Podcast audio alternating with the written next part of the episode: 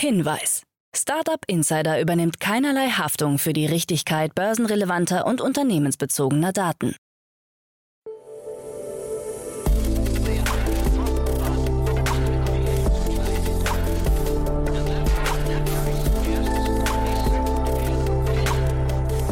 Startup Insider Daily. Morgen Update. Einen wunderschönen guten Morgen und herzlich willkommen zu Startup Insider Daily. Mein Name ist Jan Thomas. Heute ist Dienstag, der 7. Dezember und das sind heute unsere Themen. Das Hamburger Startup 1,5 Grad sammelt 100 Millionen Euro ein. Home24 und Westwing fliegen aus dem S-DAX. Der ESA-Chef fordert Regeln für den Weltraum. Der neue Twitter-CEO kündigt umfangreiche Reorganisationen an. Und Spotify verbannt Kabarettisten wegen Streitigkeiten um Tantiemen von seiner Plattform. Heute bei uns zu Gast im Rahmen der Reihe Investments und Exits ist Martin Janicki von Cavalry Ventures und wir haben über ein sehr spannendes Fintech-Unternehmen aus Finnland gesprochen. Das klingt für mich so ein bisschen nach einem Gegenentwurf zu Stripe, aber ja, hört es euch gleich mal selbst an. Martin hat da ziemlich viele Details mitgebracht, ist sehr, sehr spannend geworden. Kurz bevor wir loslegen, noch der Hinweis auf die weiteren Folgen heute. Um 13 Uhr sprechen wir über den Reisemarkt und zwar über den Reisemarkt, wie er vielleicht in der Zukunft ja immer häufiger stattfinden könnte oder sich auch gerade neu erfindet. Bei uns zu Gast ist Axel Schmiegeloff. Er ist der Founder und CEO von iTravel. Und das Unternehmen hat gerade eine zweistellige Millionensumme eingesammelt, unter anderem von Grazia Equity, aber auch von zahlreichen sehr spannenden Business Angels, unter anderem dem ehemaligen Chef von Thomas Cook oder Carsten Seliger von Karstadt Reisen oder Mirko Kasper und Florian Heinemann. Also ein sehr, sehr spannender und erlesener Kreis von Business Angels, wie gesagt. Das Gespräch dann heute um 13 Uhr und um 16 Uhr wird es hier so richtig technisch. Ähm, ich gebe vorher unverhohlen zu, ich habe da auch nur die Hälfte verstanden. Zumindest bin ich mit einer maximalen Ahnungslosigkeit reingegangen in das Gespräch, denn wir reden über den Kryptobereich und wir reden vor allem über die Cardano-Blockchain. Das kennt vielleicht der eine oder andere von euch. Cardano ist ja vor allem im Bereich der Kryptowährungen relativ populär. Aber ich spreche mit einem absoluten Crack, der gerade mit seinem Team über 4 Millionen Euro eingesammelt hat im Rahmen einer Finanzierungsrunde, um, und jetzt zitiere ich mal die Meldung, es Nutzern zu ermöglichen, Decentralized Finance Dienste in einer sicheren Umgebung mit überlegener Leistung und Skalierbarkeit auf der Cardano Blockchain zu nutzen. Ihr seht schon, also wir sind total tief eingestiegen. Ich fand es hochgradig interessant, muss ich sagen.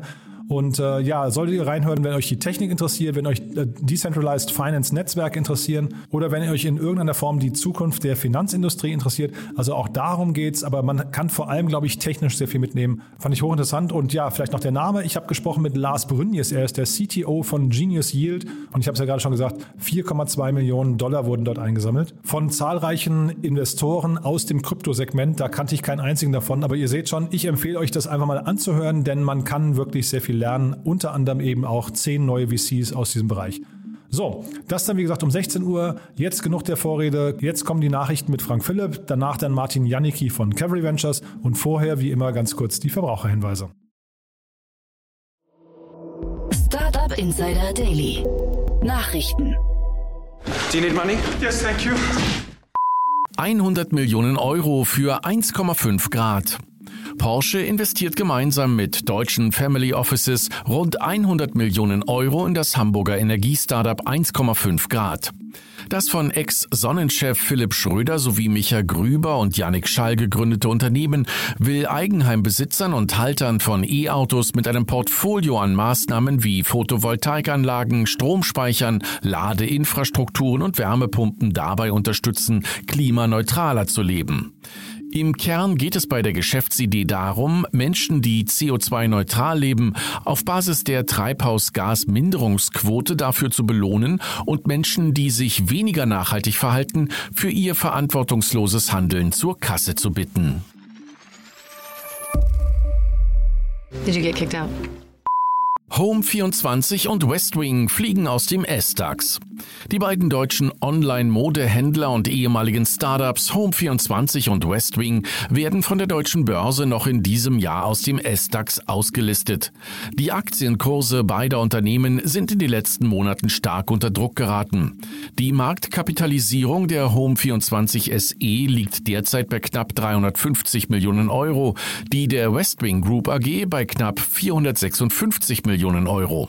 Beide Aktien notieren damit aktuell nur noch knapp über ihrem jeweiligen 52-Wochen-Tief und deutlich unter dem Emissionspreis zum Börsengang der beiden Gesellschaften. Zugleich hatte sich auch das Unternehmenswachstum von Westwing verlangsamt. Und auch bei Home24 hat sich das Wachstum nach der Lockerung der Pandemiebeschränkungen verlangsamt. I forbid it. Forbid? Wettbewerbsbehörde untersagt Delivery Hero Zukauf in Saudi-Arabien. Der Online-Lieferdienstleister Delivery Hero ist auch bei seinem zweiten Übernahmeversuch eines Konkurrenten in Saudi-Arabien gescheitert. Die Wettbewerbskommission des Landes untersagte dem DAX-Konzern am Wochenende die Übernahme von The Chefs, wie aus einem entsprechenden Beschluss hervorgeht. Weitere Details wurden nicht genannt. In einem Interview mit der Nachrichtenagentur Bloomberg sagte The Chefs-Chef Abdul Rahman Al-Shabanat, die Verhandlungen mit Delivery Hero hätten bereits Anfang des Jahres begonnen. Trotz höherer Offerten anderer Unternehmen sei der Berliner DAX-Konzern aufgrund seiner weltweiten Bekanntheit und des Know-hows als Geschäftspartner ausgewählt worden. Uh, do you see a, a need for government regulation in this area? ESA-Chef fordert Regeln für Weltraum. Josef Aschbacher, Chef der Europäischen Raumfahrtbehörde ESA, zeigte sich besorgt über die zunehmende Dominanz von US-Playern in der Hoheit des Weltraums und mahnte vor allem die derzeit noch fehlenden Regularien an. Dies erläuterte Aschbacher im Gespräch mit der Financial Times und zielte mit seiner Kritik insbesondere gegen SpaceX und Starlink. Der Weltraum wird viel restriktiver sein, was Frequenzen und Orbitalplätze angeht, weshalb die europäischen Regierungen ein gemeinsames Interesse daran haben sollten, den europäischen Anbietern gleiche Chancen auf einem fairen Markt zu geben, so der ESA-Chef. Auch sieht Aschbacher Europas wirtschaftliches Potenzial der kommerziellen Raumfahrt gefährdet, da SpaceX bzw. ihr Gründer Elon Musk bereits heute zu dominant seien. Sie haben eine Person, die die Hälfte der aktiven Satelliten in der Welt besitzt. Das ist schon erstaunlich. De facto macht er die Regeln. Neuer Twitter-CEO kündigt Reorganisation an. Nach dem Rücktritt Jack Dorseys als Twitter-CEO hat dessen Nachfolger Parag Agrawal laut Washington Post eine umfassende Neustrukturierung angekündigt. Das Ziel sei es, schnellere Ausführungsprozesse, klare Verantwortlichkeiten und eine straffe Organisation zu ermöglichen. Im Zuge dieser Maßnahmen werden der Leiter der Technik, Michael Montano, sowie der leitende Designer Dentley Davis in den kommenden Wochen das Unternehmen verlassen. Agrawal fungierte bislang als Chief Technology Officer von Twitter und ist bereits über zehn Jahre im Unternehmen. Spotify verband Kabarettisten wegen Tantiemenstreit. Kabarettistinnen und Kabarettisten erhalten bei Spotify bisher keine Tantiemen für Streams. Im Gegensatz hierzu bekommen Liedtexterinnen und Liedtexter vom Streamingdienst für ihre Arbeit einen Teil der Einnahmen. Das Verwertungsrechteunternehmen Spoken Giants hat deshalb den Konzern dazu aufgerufen, die Kabarettisten finanziell zu kompensieren. Spotify hat daraufhin hunderte Künstlerinnen und Künstler aus dem Repertoire entfernt. Betroffen sind unter anderem die US-Comedians John Mulaney, Jim Gaffigan und Kevin Hart. Tantiemen sind gerade zur aktuellen Zeit für viele notwendig, da aufgrund der Pandemie weniger Auftritte veranstaltet werden können. Spotify möchte nach eigenen Angaben mit Unternehmen wie Spoken Giants neu verhandeln, da der Streaming-Dienst bereits Geld ausgezahlt habe. Mit zusätzlichen Tantiemen habe man aber nicht gerechnet. Google integriert TikTok-Ergebnisse in Suche. Offenbar testet Google derzeit einen neuen mobilen Bereich in der Suche. Hierbei werden Kurzvideos von unterschiedlichen Plattformen direkt in den SERPs angezeigt. Einen entsprechenden Test hatte der SEO-Experte Brody Clark entdeckt. Daraus wird ersichtlich, dass in der mobilen Suche Kurzvideos integriert wurden, die zur Suchanfrage passen. Diese können von TikTok, aber auch Facebook sowie anderen Kurzvideoanbietern kommen. In diesem Bereich, der Clark zufolge Short Videos heißen soll, könnten zum Beispiel auch YouTube Shorts integriert werden. Ob die Kurzvideos in einem eigenen Bereich tatsächlich in die Google-Suche integriert werden, ist noch unklar. Der Konzern könnte auf diesem Wege dem Nutzungsverhalten vieler User entgegenkommen und als Nebeneffekt den Ableger YouTube Shorts fördern. I'm investigating. US-Börsenaufsicht SEC ermittelt gegen Tesla Solarsparte. Der US-Elektrobauer soll seine Aktionäre und die Öffentlichkeit nicht ordnungsgemäß über die Feuergefahr bei defekten Photovoltaikanlagen informiert haben. Die US-Börsenaufsicht SEC hat Ermittlungen gegen Tesla eingeleitet und reagiert damit auf den Vorwurf, dass der US-Elektroautobauer seine Aktionäre und die Öffentlichkeit über den Zeitraum mehrerer Jahre nicht ordnungsgemäß über die Feuergefahr Feuergefahr bei defekten Photovoltaikanlagen informiert habe. Die Untersuchungen sind zurückzuführen auf die Beschwerde eines ehemaligen Tesla-Mitarbeiters, der die Mängel bereits im Jahr 2019 an die Behörde gemeldet hatte. Teslas Solaranlagen waren in der Vergangenheit bereits öfter Gegenstand von Klagen. So hatte beispielsweise der Handelsgigant Walmart Tesla im Jahr 2019 verklagt, weil es wegen der Solarpaneele von Tesla zu Bränden bei sieben Läden gekommen sein soll. Beide Unternehmen einigten sich damals auf einen Vergleich. System breach. Oh. Firewall 1. We got a problem. What?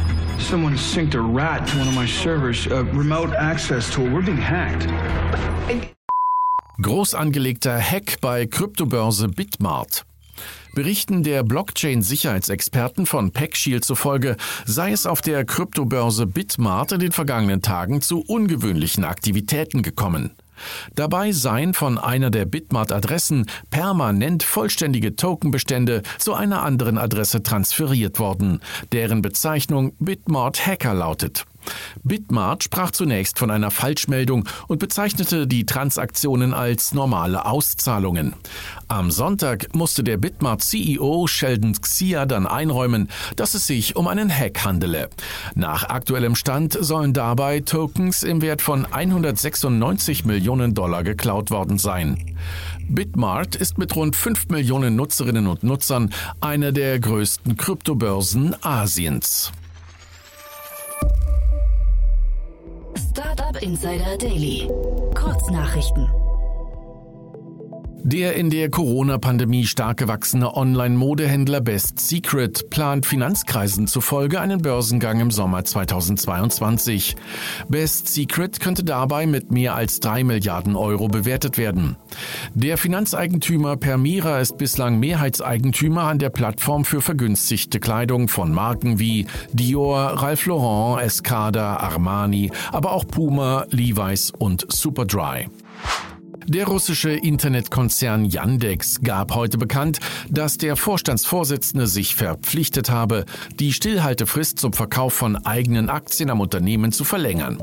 Arkady Woloch, CEO von Yandex, habe nun mit Yandex vereinbart, dass er und sein Familientrust in den nächsten zwei Jahren bis zum 31. Dezember 2023 keine Aktien der Klasse B verkaufen oder übertragen werde. Die Kryptobörse Binance versucht erneut in Großbritannien eine Lizenz der Financial Conduct Authority zu erhalten. Nur wenige Monate nachdem die britische Finanzaufsichtsbehörde geäußert hatte, dass Binance nicht im Land tätig sein dürfe, teilte die Kryptobörse mit, dass sie bereits Mitarbeitende eingestellt habe und plane, eine behördliche Genehmigung zu beantragen. Und das waren die Startup Insider Daily Nachrichten vom Dienstag, den 7. Dezember 2021. Jetzt geht es weiter im Programm mit Investments und Exits. Startup Insider Daily. Investments und Exits. Ja, dann freue ich mich sehr. Martin Janicki ist wieder hier von Cameron Ventures. Hallo Martin. Hallo Jan, schön wieder zu Gast zu sein. Ja, freut mich auch sehr. Und wir sprechen über ein ja, sehr cooles Fintech-Thema, glaube ich. Ähm, ein bisschen anders gelagert als sonst. Hast du mir eben im Vorfeld schon ein bisschen er erklärt, weil man nicht sofort drauf kommt, was die machen. Aber vielleicht bevor wir darüber sprechen, vielleicht zwei, drei Sätze zu Cavalry Ventures, oder? Ja, genau. Äh, danke, Jan. Genau. Wir bei Cavalry sind ein ja, Pre-Seed-Seed-Fonds aus Berlin, der in Softwareunternehmen investiert. Wir sind gerne der allererste Fonds im Cap-Table von sehr vielversprechenden Firmen, gelegentlich auch mal der zweite. Wir suchen nach wirklich Gründern mit einem, wie wir das nennen, Unique Insight, die ein Problem erkannt haben äh, und denken, dass es dafür eine größere Lösung braucht, äh, eine bessere Lösung braucht aufgrund von eigenen relevanten Erfahrungen. Hm. Also dieses, wir sind gern der erste Investor in einem Fonds, das hat sich bei Leuten auch eingebrannt, denn da haben mich tatsächlich schon Leute nachgefragt, aber wer war das denn eigentlich nochmal? Ich hatte das bei euch im Podcast mal gehört, da hat jemand gesagt, wir wären gern die Ersten. Und äh, das heißt, es brennt sich bei Leuten fest. Jetzt müssen wir noch daran arbeiten, dass Cavalry Ventures quasi dann sofort die, die Brücke dann auch noch geschlagen wird. Ähm, aber wir vermitteln auch gerne, also wenn da jemand mal eine Frage hat oder sowas, äh, äh wir, wir, können, wir können gerne helfen. Legen wir los mit unserem Thema, Martin. Ähm, ist ja sehr spannend, wir gehen nach Finnland hoch, ne? Ja, genau. Äh, nachdem gefühlt das halbe zumindest äh, VC-Ökosystem äh, die letzte Woche in Helsinki auf der Slush war, haben wir heute Nachrichten äh, aus, aus Helsinki. Und zwar hat Enfuse, äh, das finnländische Fintech, gerade eine 45 Millionen Euro Series C Finanzierungsrunde bekannt gegeben.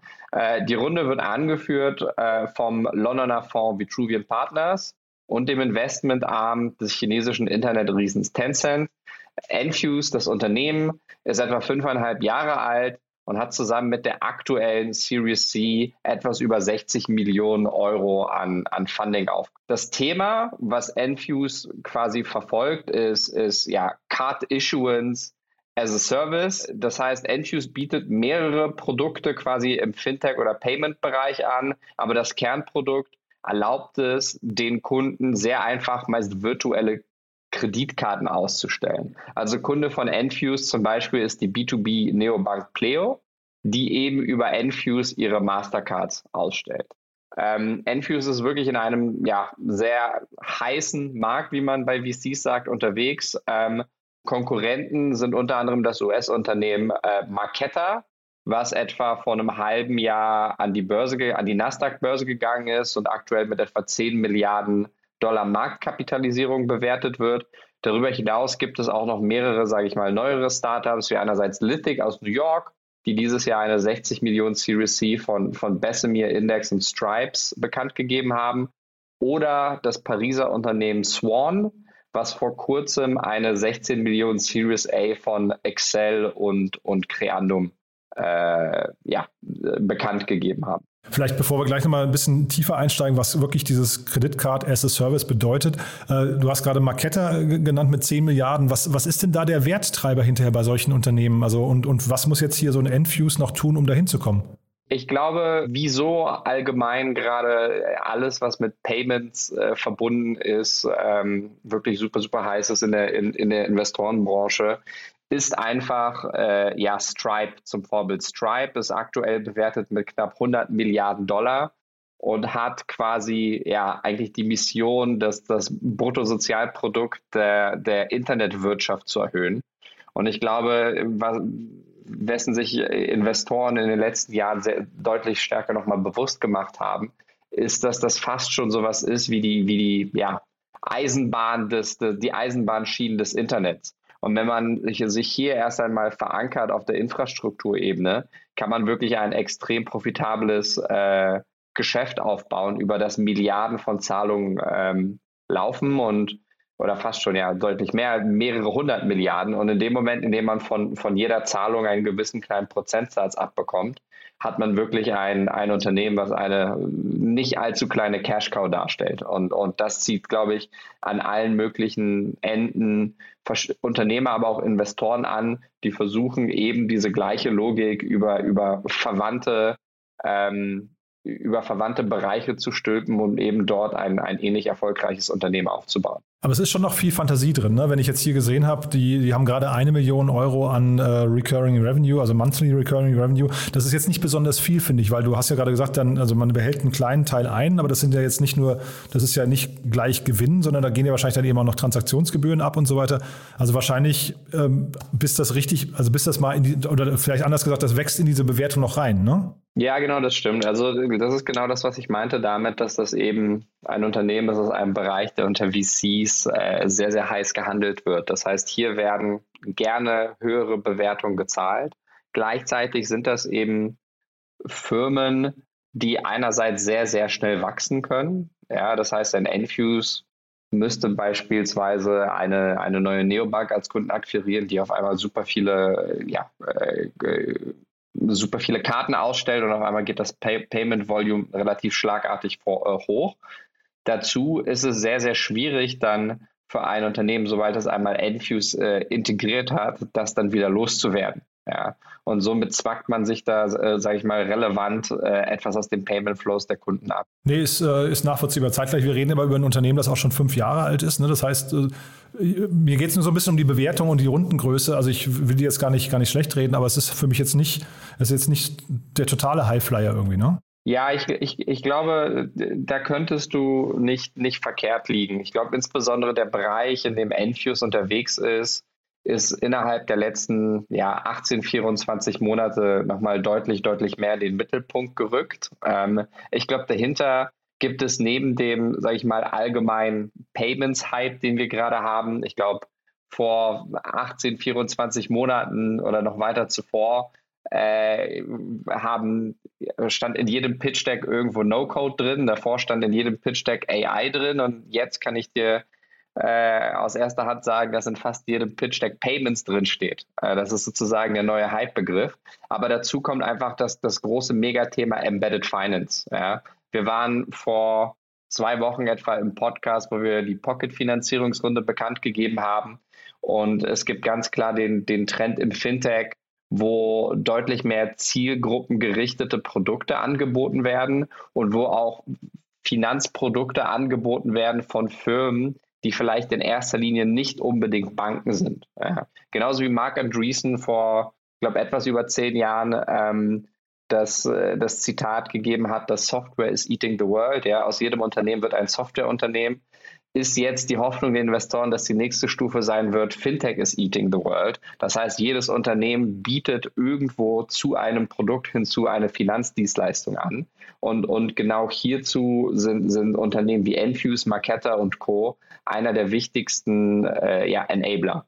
Ja, total spannend. Und ich hatte gestern den Jan Julko hier von Everphone, die hatten ja diese 200 Millionen Runde gerade bekannt gegeben, den hatte ich gestern im Podcast und der hat im Prinzip sinngemäß gesagt, naja, alles, was as a Service sein kann, wird mal as a Service sein. Ja, also ist ja auch nochmal interessant, wenn man anfängt, vielleicht in Zukunft Unternehmen wirklich nur so nach dem Baukastenprinzip zusammenzuklicken, vielleicht dann noch in Verbindung mit den ganzen No-Code- oder Low-Code-Lösungen. Ne? Genau so ist es. Und, und dann geht es halt darum, wenn Enfuse sich hier eben etablieren kann, wie es, wie es ein, ein Stripe tut oder in einem anderen Bereich, wie es zum Beispiel ein Twilio tut mit der Kommunikation, ja, äh, und es einfach Best Practice ist, eben mit dieser Lösung ein neues Unternehmen aufzubauen, äh, dann ist das als solches sehr, sehr viel wert und entsprechend kann dann gerne ein, ein Marketer um ein Vielfaches in diese Bewertung reinwachsen und, und, und auch weit darüber hinausschießen. Und das ist etwas, worauf die Investoren hier setzen. Und du hast ja jetzt Stripe schon zweimal erwähnt jetzt gerade. Ähm, wie lange gucken die sich sowas an und äh, schauen zu, wie ihnen da vielleicht möglicherweise so, weiß nicht, Revenue-Streams durch die Lappen gehen?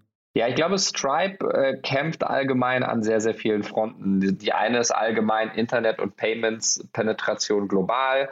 Die andere Sache ist Krypto. Aber ja, natürlich gesehen ist, ist Stripe sozusagen das, das direkte Gegenstück zu einer Lösung wie Enfuse.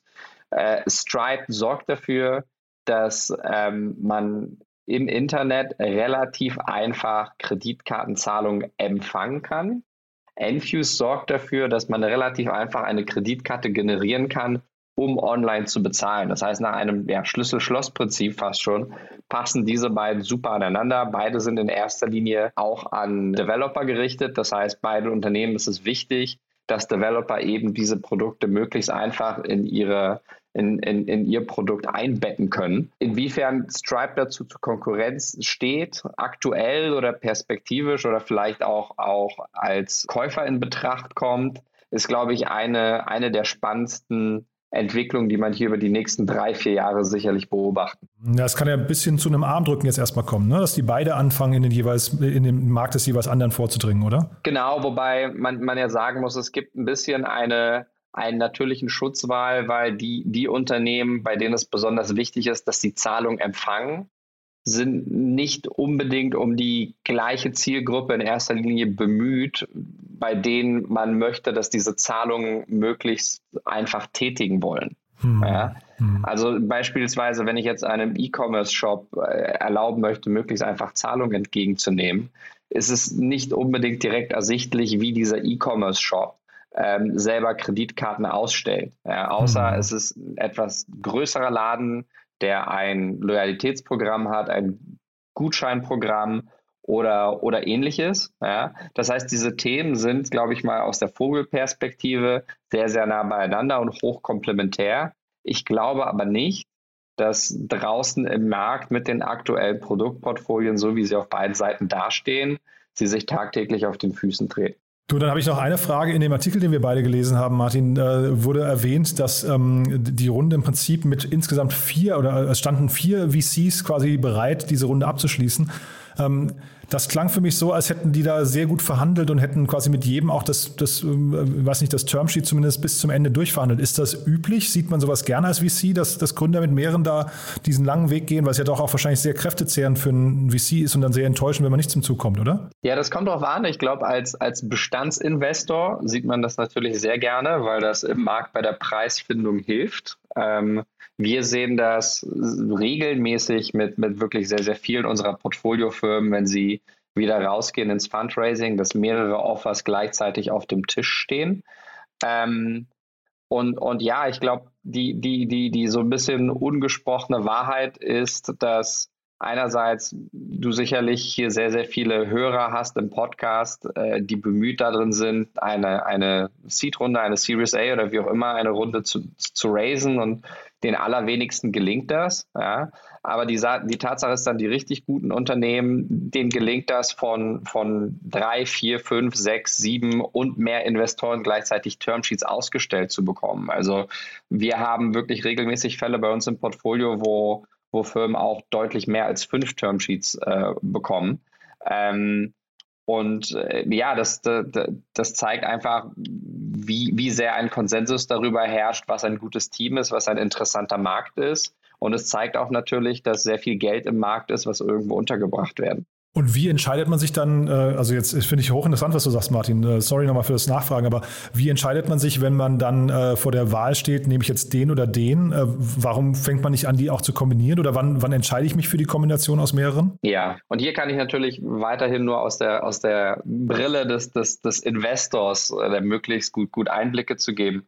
Ähm, aber es gibt ein paar Parameter, die stimmen müssen. Erstmal, sage ich mal, auf der rein zahlengetriebenen Seite haben Investoren ihre Mindestanforderungen an Ownership, also an Anteilen, die sie an einer Firma brauchen und eine gewisse, sage ich mal, Investitionssumme, mit denen sie sich wohlfühlen. Ja, das heißt, das bestimmt schon zu einem großen Teil, ob man es hinkriegt, ein oder mehrere Investoren in einer Runde unterzubekommen. Ich glaube, das ist der, der praktische Teil eins. Ja. Auf der anderen Seite gilt es für den Unternehmer, glaube ich, um, um zwei, drei Dinge. Ähm, ein Faktor ist sicherlich Preisoptimierung.